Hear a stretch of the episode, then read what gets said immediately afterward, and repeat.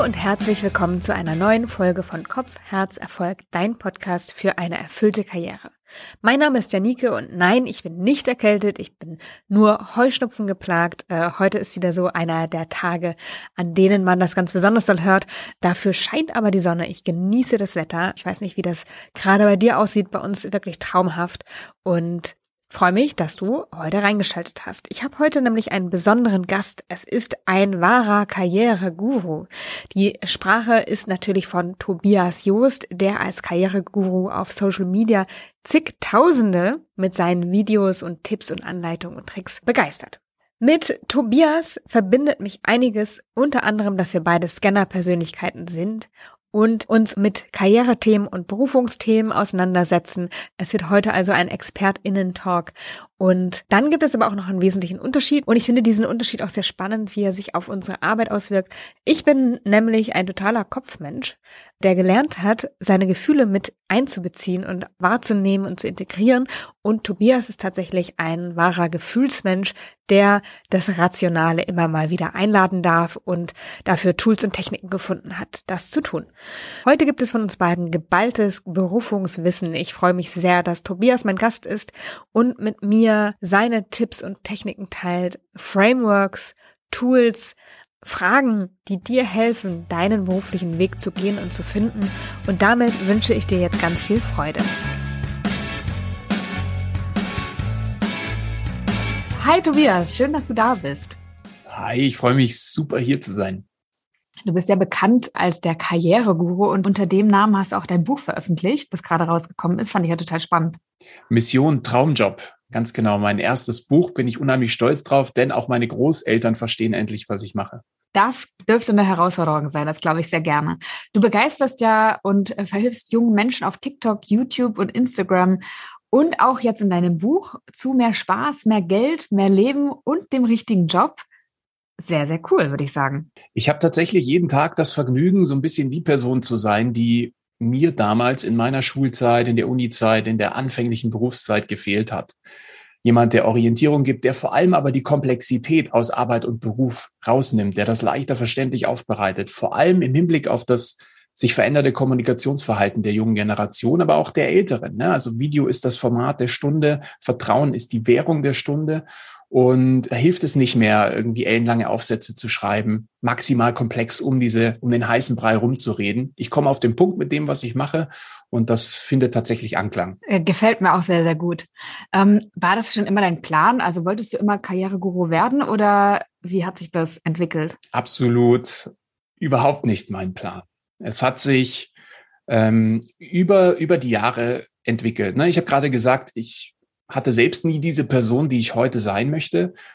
Ich habe mich direkt nach dem Studium selbstständig gemacht, bin jetzt seit zwölf Jahren letzten Endes Unternehmer, hatte bereits zwei Firmen gegründet, zwei davon auch verkauft. Eine gibt es nach wie vor heute noch, aber das soll heute nicht der Fokus sein. Dennoch habe ich in diesen zwölf Jahren gemerkt oder im Laufe dieser zwei Firmen, dass obwohl ich mein eigenes Ding mache, ich trotzdem in der Früh nicht gerne aufstehe. Und das hat mir irgendwie Bauchschmerzen bereitet. Und dann war ich irgendwo in der glücklichen Position, nach dem Verkauf der zweiten Firma nicht sofort neu irgendwo anfangen zu müssen und habe mir dann mal so ein bisschen die großen Fragen gestellt und zurückgeblickt. Und ich habe gemerkt, ich habe so viele Menschen kennengelernt, die in ihrem Beruf unzufrieden sind, die akzeptieren, aber nichts dagegen tun. Und immer wenn ich diese Bauchschmerzen hatte, habe ich irgendwie eine Entscheidung gefällt. Und da wusste ich, irgendwas ist mit dir anders.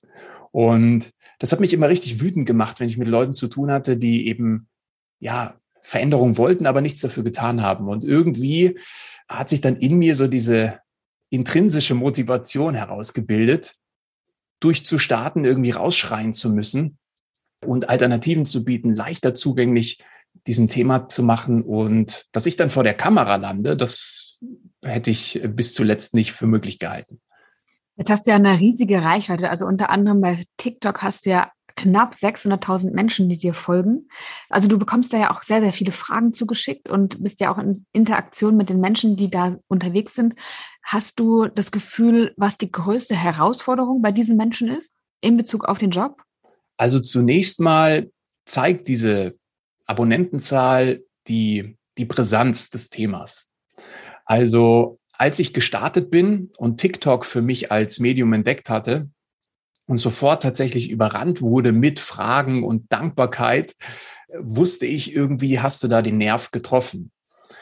Die Herausforderung ist ähm, viel, sehr, sehr vielschichtig. Ich meine, wir erinnern uns wahrscheinlich alle noch an unsere Schulzeit. So wirklich vorbereitet wurden wir nicht. Ich glaube, heutzutage bekommen junge Leute einen viel besseren Einblick bereits in der Schulzeit in die Berufswelt beziehungsweise in, in Möglichkeiten. Nicht aber über die Schule oder über die Eltern oder die Lehrer oder irgendwelche Institutionen, sondern über ihr Smartphone. Ja, also man hat tatsächlich die Möglichkeit, über YouTube, über wen auch immer, bereits da so ein bisschen reinzuschnuppern. Und gleichzeitig hat man aber irgendwie diesen Bruch, dass in der Schule dahingehend nichts passiert. Und dann entsteht da so ein riesengroßes Delta und man hinterfragt irgendwie, ne? Also was mache ich hier eigentlich den ganzen Tag und warum werde ich nicht ordentlich vorbereitet? Das heißt, dieses Gefühl in den jungen Leuten ist vor allem diese Ungewissheit, die Ungeduld und tatsächlich auch diese Perspektivlosigkeit, die einfach existiert. Wir haben ja im Vorfeld schon ganz kurz gesprochen. Du hast gesagt, dass ändert sich ja auch ein Stück weit, äh, je älter man wird oder je älter die Menschen sind, die sich an dich wenden, dass es am Anfang darum geht, überhaupt einen Job zu finden oder eine Ausbildung zu finden. Idealerweise passt die, sodass später gar nicht die Probleme entstehen, die vielleicht Menschen haben, die im Beruf schon sind, aber sich da nicht richtig aufgehoben fühlen. Und später wandelt sich das so ein bisschen zu dem Wunsch, das wirklich Passende zu finden, anzukommen beruflich. Wie würdest du diese Reise beschreiben? Wann, wann kippt das? Also bei mir war es ähnlich, möglicherweise auch bei dir. Hm, vor allem dann, wenn man sich eben noch maximal unsicher ist nach der Schule oder Uni, was man denn beruflich machen soll, dann stürzt man sich zunächst mal rein. Überhaupt äh, ist die Frage, was soll ich denn beruflich machen oder werden, natürlich eine sehr gefährliche Frage, weil sie von einem Zielzustand ausgeht, den ich noch gar nicht kenne, wenn ich noch nicht mal selbst weiß, wer ich bin. Also dadurch, dass wir immer nur diese Frage gestellt bekommen von Kindesbeinen an, was willst du werden? Welchen Beruf möchtest du denn ausüben? Drängt uns das quasi so ein bisschen in die Enge. Und es führt nicht dazu, dass wir wirklich verstehen, wer wir sind und wie wir im beruflichen Kontext stattfinden wollen. Deswegen rennen wir einfach los und werden zu Getriebenen, sind so richtig rastlos, ne? merken dann irgendwie in der Ausbildung, boah, äh, ist irgendwie nichts, ähm, jetzt möchte ich aber auch nicht wechseln oder ich stürze mich ins Studium, das möchte ich aber nicht abbrechen, auch wenn ich merke, dass es nichts für mich ist. Und wir rennen und rennen und rennen wie so ein Hamster und irgendwann kommt dann meistens der Punkt, das kann schon mit 25 sein, das kann mit 35, 45 sein, wie auch immer, wo man merkt, boah, jetzt ist das Fass irgendwann übergelaufen. Also irgendwie fühle ich mich noch nicht angekommen. Ganz im Gegenteil, ich habe Sonntag schon Bauchschmerzen, dass die Woche wieder losgeht. Und was kann ich dafür tun? Und ähm, bei vielen Menschen passiert leider Gottes nichts. Denn Veränderung passiert immer nur dann, wenn einerseits das Frustrationspotenzial groß genug ist, andererseits aber auch aktiv an einer Alternative gearbeitet wird. Dass ich aktiv versuche, mir selbst meine Upside zu bauen. Erst dann passiert Veränderung. Und ähm, zu welchem Alter das eintritt, das ist total unterschiedlich. Ähm, jeder hat ein anderes Frustrationspotenzial, aber irgendwann ist der Punkt erreicht. Das passt auch wunderbar zu dem wichtigsten Satz in deinem Buch, der da lautet, du bist der CEO deines Lebens. Warum ist der so wichtig? Was bedeutet der für dich? Ich bin ein absoluter Fan davon, sich einfach an die Dinge zu halten, die man kontrollieren kann auch in meinem Kopf sind noch vor ein paar Jahren immer wieder diese Gedanken rumgespukt, oh, du kannst das nicht oder hätte ich nur das, dann würde ich ja oder andere haben es besser als ich oder wie auch immer. Also diese klassischen Denkfehler. Ich habe dann irgendwann ein ganz spannendes Buch gelesen, Question Thinking, die Kunst, sich selbst die richtigen Fragen zu stellen und habe das erste Mal von dem Begriff Reframing gehört. Kommt, glaube ich, aus der Psychologie. Also tatsächlich einfach mal diese Fragen, die man so in seinem Kopf hat, einfach mal umzudrehen und ins Positive zu formulieren. Also statt zu sagen, was geht alles nicht, sich einfach zu fragen, nee, wie könnte es doch möglich sein?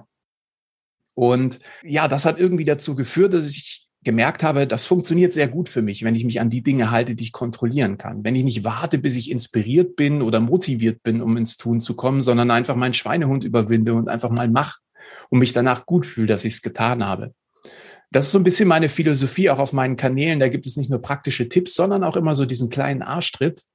Entschuldige bitte das Wort, aber tatsächlich wirklich so ein bisschen nicht beschweren, das ist nämlich immer einfach, sondern mal ins Tun kommen.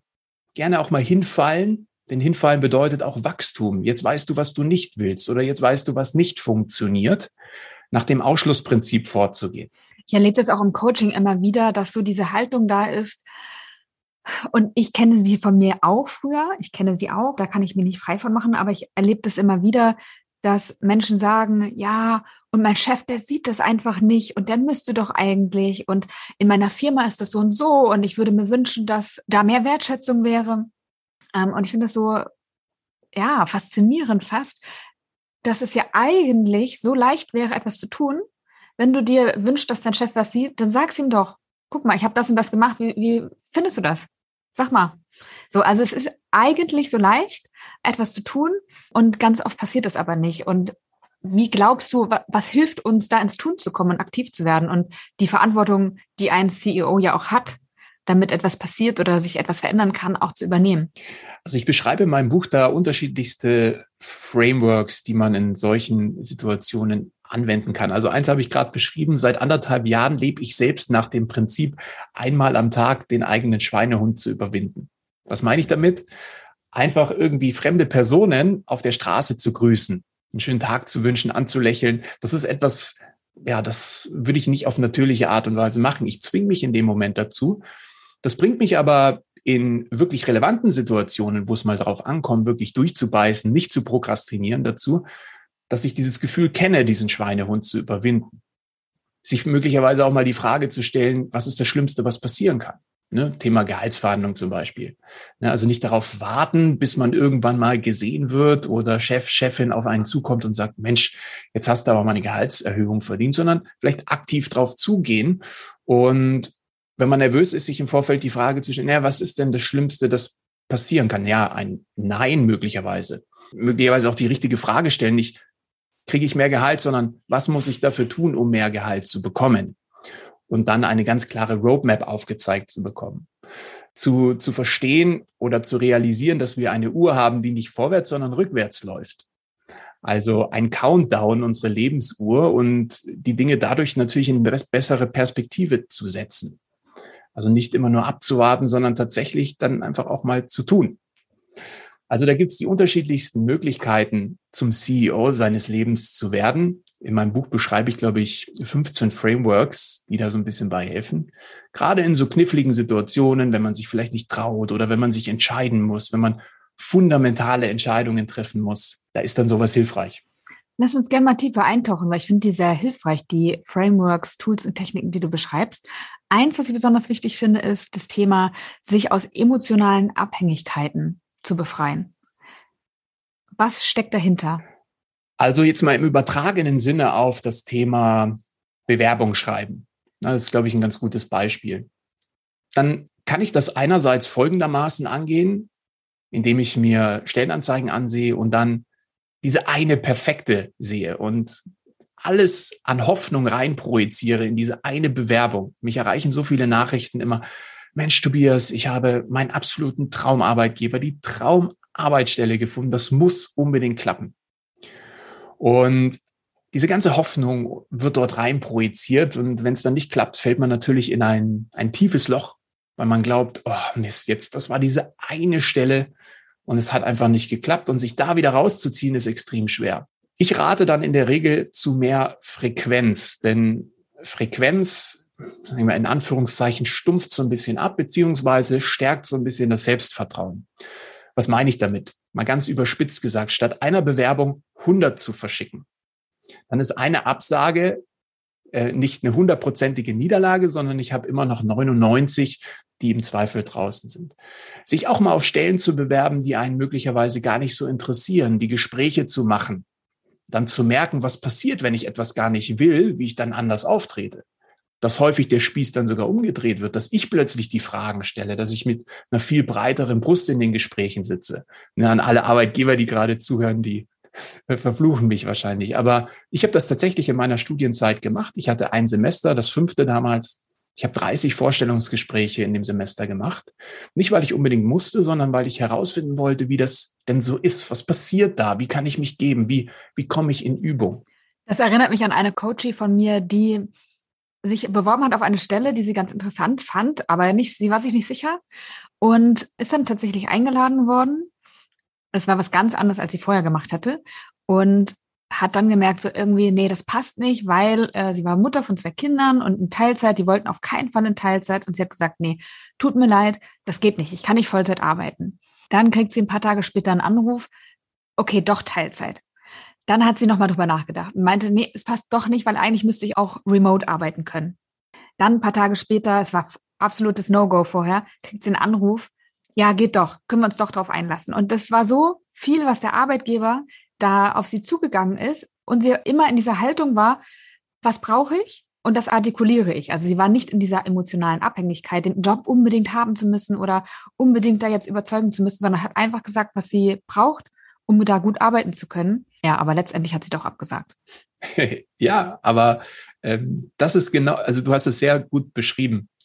Ich habe das damals in meiner Zeit im, im Silicon Valley, ich habe ein Jahr dort gelebt und gearbeitet mit meiner zweiten Firma das erste Mal so richtig begriffen. Wir haben damals Software entwickelt, also was ganz anderes als das, was ich heute als Karriereguru mache. In der Softwareentwicklung gibt es sogenanntes A-B-Testing, also A-B-Testing. Beispiel, wenn man auf Zalando äh, shoppt und was in den Warenkorb legt, dann gibt es ganze Teams, die dort beschäftigt sind, die nur dafür sorgen oder deren Auftrag es ist, die Conversion im Warenkorb zu, ich kaufe das jetzt auch, maximal zu optimieren. Und dann beispielsweise 100 Nutzern den Button in Rot ausspielen, 100 Nutzern den Button in Grün oder den Button rechts oben und links unten und dann einfach nur die Daten betrachten, was passiert. Das hat uns damals in der Anfangsphase unserer Firma dabei geholfen, eben nicht mehr so emotional zu unserer Idee zu sein, ja, das ist irgendwie unser Baby, das haben wir uns jetzt ausgedacht. Und jeder, der irgendwas dagegen sagt, den mögen wir nicht mehr. Aber wir hören einfach weg. Sondern wir haben tatsächlich versucht, immer zu jedem Schritt Daten zu sammeln und diese Daten entscheiden zu lassen. Und das kann man sicherlich sehr gut auch auf den Beruf übertragen, vor allem jetzt mal aufs Beispiel Bewerbungen. Ne, ich kann ja an zehn Unternehmen Bewerbung A schicken mit der und der Storyline oder der und der Optik und an die zehn anderen Bewerbung B und dann mal analysieren welche performt besser? Okay, B, dann gehe ich da nochmal tiefer rein, treffe Ableitungen. Das hilft einfach dabei, die Sachen so ein bisschen nüchterner und objektiver zu betrachten und im besten Fall natürlich auch die rationalere Entscheidung zu treffen.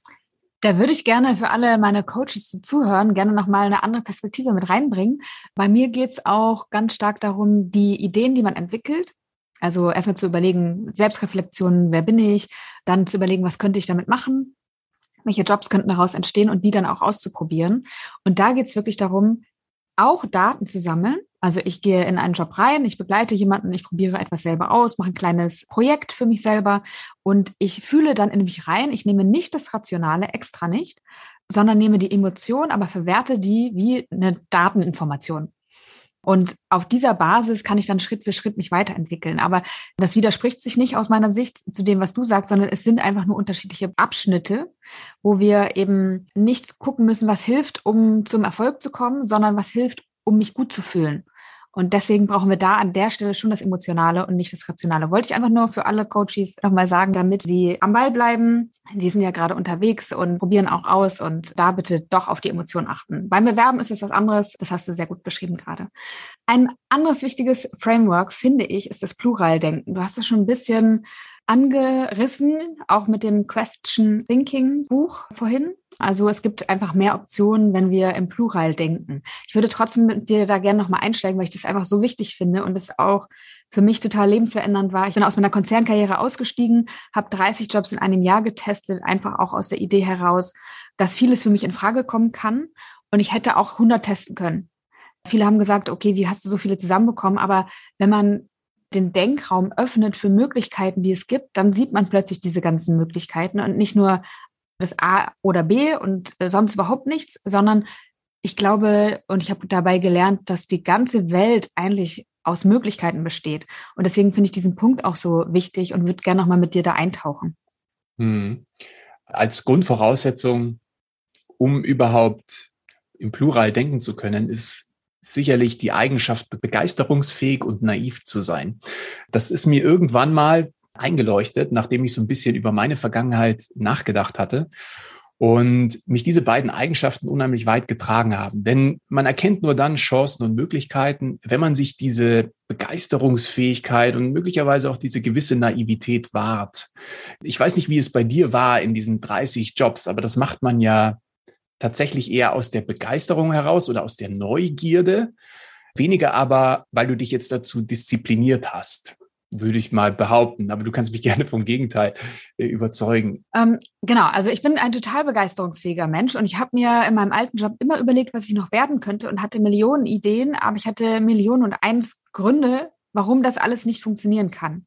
Ähm, und deswegen hatte ich eigentlich null Optionen oder null Ideen, weil ich mir alles wieder kaputt geredet habe.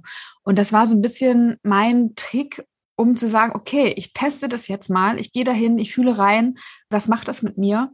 Ähm, also die, die Möglichkeiten hatte ich irgendwie schon gesehen, aber ich habe sie nicht als reale Möglichkeiten gesehen, sondern ja, Hirngespinste dargestellt. Und das hat mir geholfen, die Möglichkeiten auch wieder als das wahrzunehmen, was sie wirklich auch waren. Also es waren ja wirkliche Optionen. Und vorher hätte ich gesagt, ja, das ist irgendwie Hirngespinst eben. Es ist super interessant, denn da verbindet uns wirklich was. Ich hatte ja vorhin erzählt, ich habe selbst in meiner Studienzeit viele Vorstellungsgespräche gemacht. Ich selbst bezeichne mich auch als Scanner-Persönlichkeit, als jemand, der eben gerne viele neue Dinge austestet und eben auch im Zweifel schnell wieder von gewissen Dingen gelangweilt ist. Also der sag ich mal, sich drei Monate mit einem Thema X beschäftigt und dann sofort weitergeht. Das ist so Fluch und Segen zugleich. Mir hilft das tatsächlich eben immer wieder, ja, neue Impulse zu setzen. Ich habe erst gestern wieder die Biografie oder das Buch von Jeff Bezos gehört, wo er eben beschreibt, dass jeden Tag Tag eins ist für Amazon und ich auch für mich realisiert habe, dass die größte Gefahr des Erfolgs der Erfolg selbst ist, als dass man sich eben sehr schnell darauf ausruht.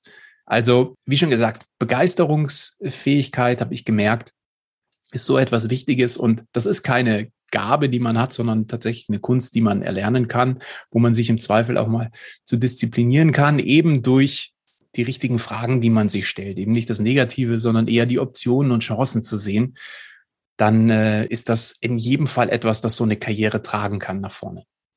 Dann sind wir auch schon wieder bei dem Thema Fragen. Du hast ja auch das Buch Question Thinking am Anfang erwähnt. Warum sind Fragen so wichtig für uns? Fragen sind einfach unheimlich mächtige Instrumente.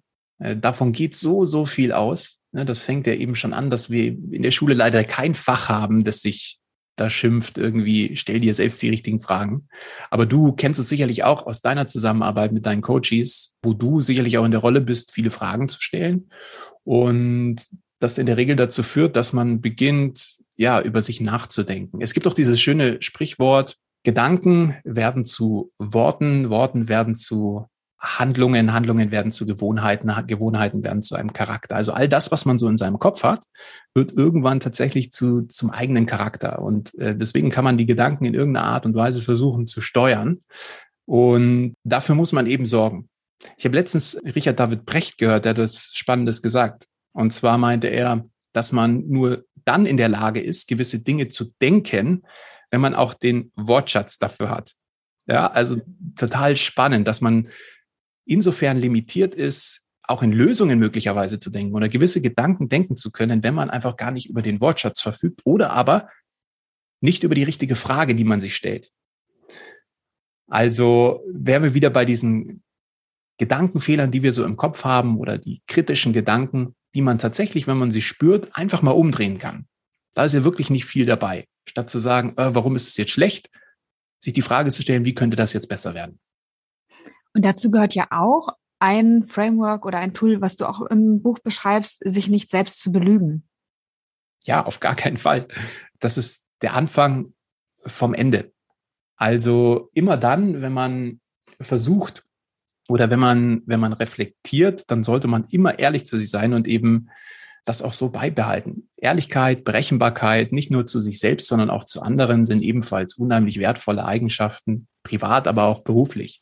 Ich merke das so, so häufig, dass ein Job sich schön geredet wird, der einem eigentlich überhaupt nicht gut tut. Und da, da kommt dieses Belüg dich nicht selber ganz stark zum Tragen, weil ganz viele Menschen sagen, ah ja, so schlecht ist es aber doch nicht. Und eigentlich gibt es ja auch gute Seiten, mein Team ist ja ganz nett. Und unterm Strich wissen diese Menschen genau, dass das nicht passt. dass sie eigentlich dringend wechseln müssten oder dringend etwas klären müssten. Aber da kommt dann auch wieder die emotionale Abhängigkeit ins Spiel, die wir schon besprochen haben. Also viel wirkt auch gegenseitig von den Tools und Techniken, die du beschreibst. Die, die bedingen sich auch zum Teil gegenseitig oder stärken sich gegenseitig, wenn man die anwendet. Ja, absolut. Es gibt dieses ähm, schöne Framework, das Regret Minimization Framework, also quasi im Leben maximal wenig bereuen zu wollen. So ein tolles Gedankenexperiment, das einem gerade hilft in solchen Situationen, wenn man glaubt, die kurzfristigen Argumente für den Job, in dem man gerade drin steckt, der aber gleichzeitig unheimlich großes äh, Frustpotenzial strickt, so ein bisschen versucht, dieses Bauchgefühl, das einen davon wegzieht, äh, zu untermauern. Sich mal die Frage zu stellen, ne, wenn ich jetzt noch ein paar Tage hier auf unserer Erde zu leben habe und zurückblicke auf diese Situation, würde ich es dann bereuen, in diesem Job geblieben zu sein oder würde ich es bereuen, aus dem Job weggegangen zu sein? Hilft mir immer sehr schnell ein Bauchgefühl zu entwickeln und auf das dann auch zu hören. Ne, dann stehen wir gleichzeitig immer ähm, unter maximalen Einflüssen der Gesellschaft. Das heißt ja häufig irgendwie, ein Job besteht aus Gehalt und Position. Dabei ist es viel vielschichtiger. Spaß, Freizeit, psychische, physische Gesundheit und so weiter. Sich das bewusst zu machen, auch wieder über die richtigen Fragen Zugang dazu zu finden und diese extrinsischen Motivatoren tatsächlich mal auszublenden, dann kommen wir zum Kern und äh, da fängt die richtige Berufsorientierung und die eigene Geschichte wirklich an. Und du, ich finde, du lebst es ja auch total gut vor. Du hast dich schon oft neu erfunden und arbeitest heute auch beruflich erfüllt und dabei auch sehr erfolgreich. In deinem Buch schreibst du, dass du zehn Fragen auch persönlich nutzt, die du dir immer und immer wieder stellst. Welche sind das? Oder so ein paar würden schon reichen. Die eine Frage ist tatsächlich immer, beziehungsweise es gibt so ein Indiz. Immer dann, wenn ich ähm, einen Wecker brauche, um in der Früh aufzustehen, dann ist irgendwas falsch. Ja, dann stelle ich mir immer die Frage, äh, warum stehst du eigentlich gerne in der Früh auf?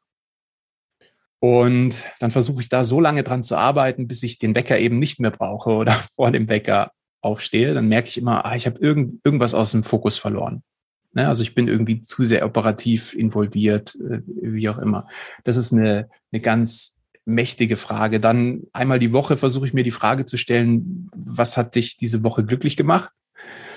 Auch hier den Fokus auf das Positive zu, zu lenken und nicht, was lief schlecht und wie könntest du dich verbessern, sondern tatsächlich auch das wieder gereframed, immer, immer im positiven Kontext zu bewahren. Was lief gut oder was könnte noch besser laufen? Heißt es, du journalst oder wie stellst du dir die Fragen? Ähm, teils, teils. Also ich, ich mache einmal pro Woche ein, ein Auslisten meiner To-Do-Liste. Also die wird ja über die Woche in der Regel nicht kürzer, sondern länger. Also bei mir ist es zumindest der Fall, sicherlich bei vielen anderen auch. Und dann versuche ich immer sonntags irgendwie einmal aufzuräumen. Und in diesem Zuge stelle ich mir dann in der Regel auch die Fragen, je nachdem, wie lang diese To-Do-Liste geworden ist. Ja, was lief gut? Was kannst du noch mehr optimieren? Was hat dich glücklich gemacht diese Woche? Und das natürlich dann auch immer an meine Quartals- oder Jahresziele, die ich so habe, privat und beruflich wieder auszurichten. Wie ist es denn bei dir? Das würde mich tatsächlich auch mal interessieren. Gibt es so eine Frage, die du dir oder auch deinen Coaches stellst, wo du sagst, die muss man sich einfach stellen? Ja, auf jeden Fall. Also ich stelle mir auf jeden Fall immer die Frage, also täglich journale ich und stelle mir die Frage, wofür bin ich dankbar? Das mache ich schon ewig und das hilft mir total, immer in so einer guten Haltung, in einer positiven Haltung zu sein. Ähm, was ich aber wichtig finde, ist immer wieder ins Gefühl zu gehen und zu gucken, also weil ich ein absoluter Kopfmensch bin und war und aber gelernt habe, auch durch mein Projekt, wo ich ja sehr viel unter Unsicherheit auch entscheiden musste oder ich habe einfach so viele Entscheidungen getroffen, dass ich das nicht mehr alles abwägen konnte. Und ich habe gemerkt, dass ich bessere Entscheidungen treffe, wenn ich mehr im Gefühl unterwegs bin, beziehungsweise das mit einbeziehe. Das heißt nicht nur, aber auch. Und eine Frage, die ich immer wieder stelle, ist, was spürst du, wenn du darüber nachdenkst? Oder wenn du dir mal überlegst, du entscheidest dich für diese Option, was spürst du dabei? Oder in der Situation, was sagt dein Körper, was sagen deine Gefühle?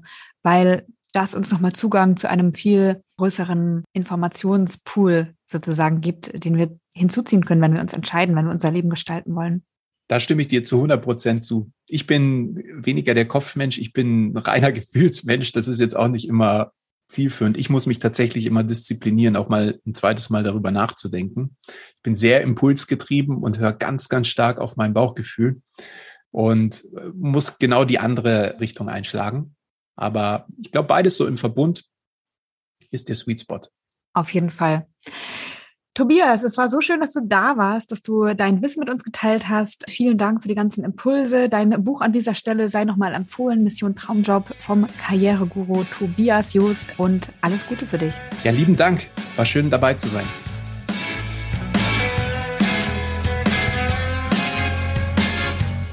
Schön, dass du heute wieder dabei warst. Ich hoffe, du konntest ein paar Impulse für dich mitnehmen. Ich freue mich über dein Feedback, über deine Fragen oder Anmerkungen und auch über deine Bewertung im iTunes Store. Wenn du noch auf der Suche nach einer erfüllenden Arbeit bist, dann möchte ich dir noch meinen E-Mail-Kurs empfehlen. Der ist kostenlos, dauert fünf Tage und widmet sich der Frage, wie du wirklich arbeiten willst. Und das kann schon einen großen Unterschied machen. Ich wünsche dir alles Liebe und sage bis zum nächsten Mal, deine Janike.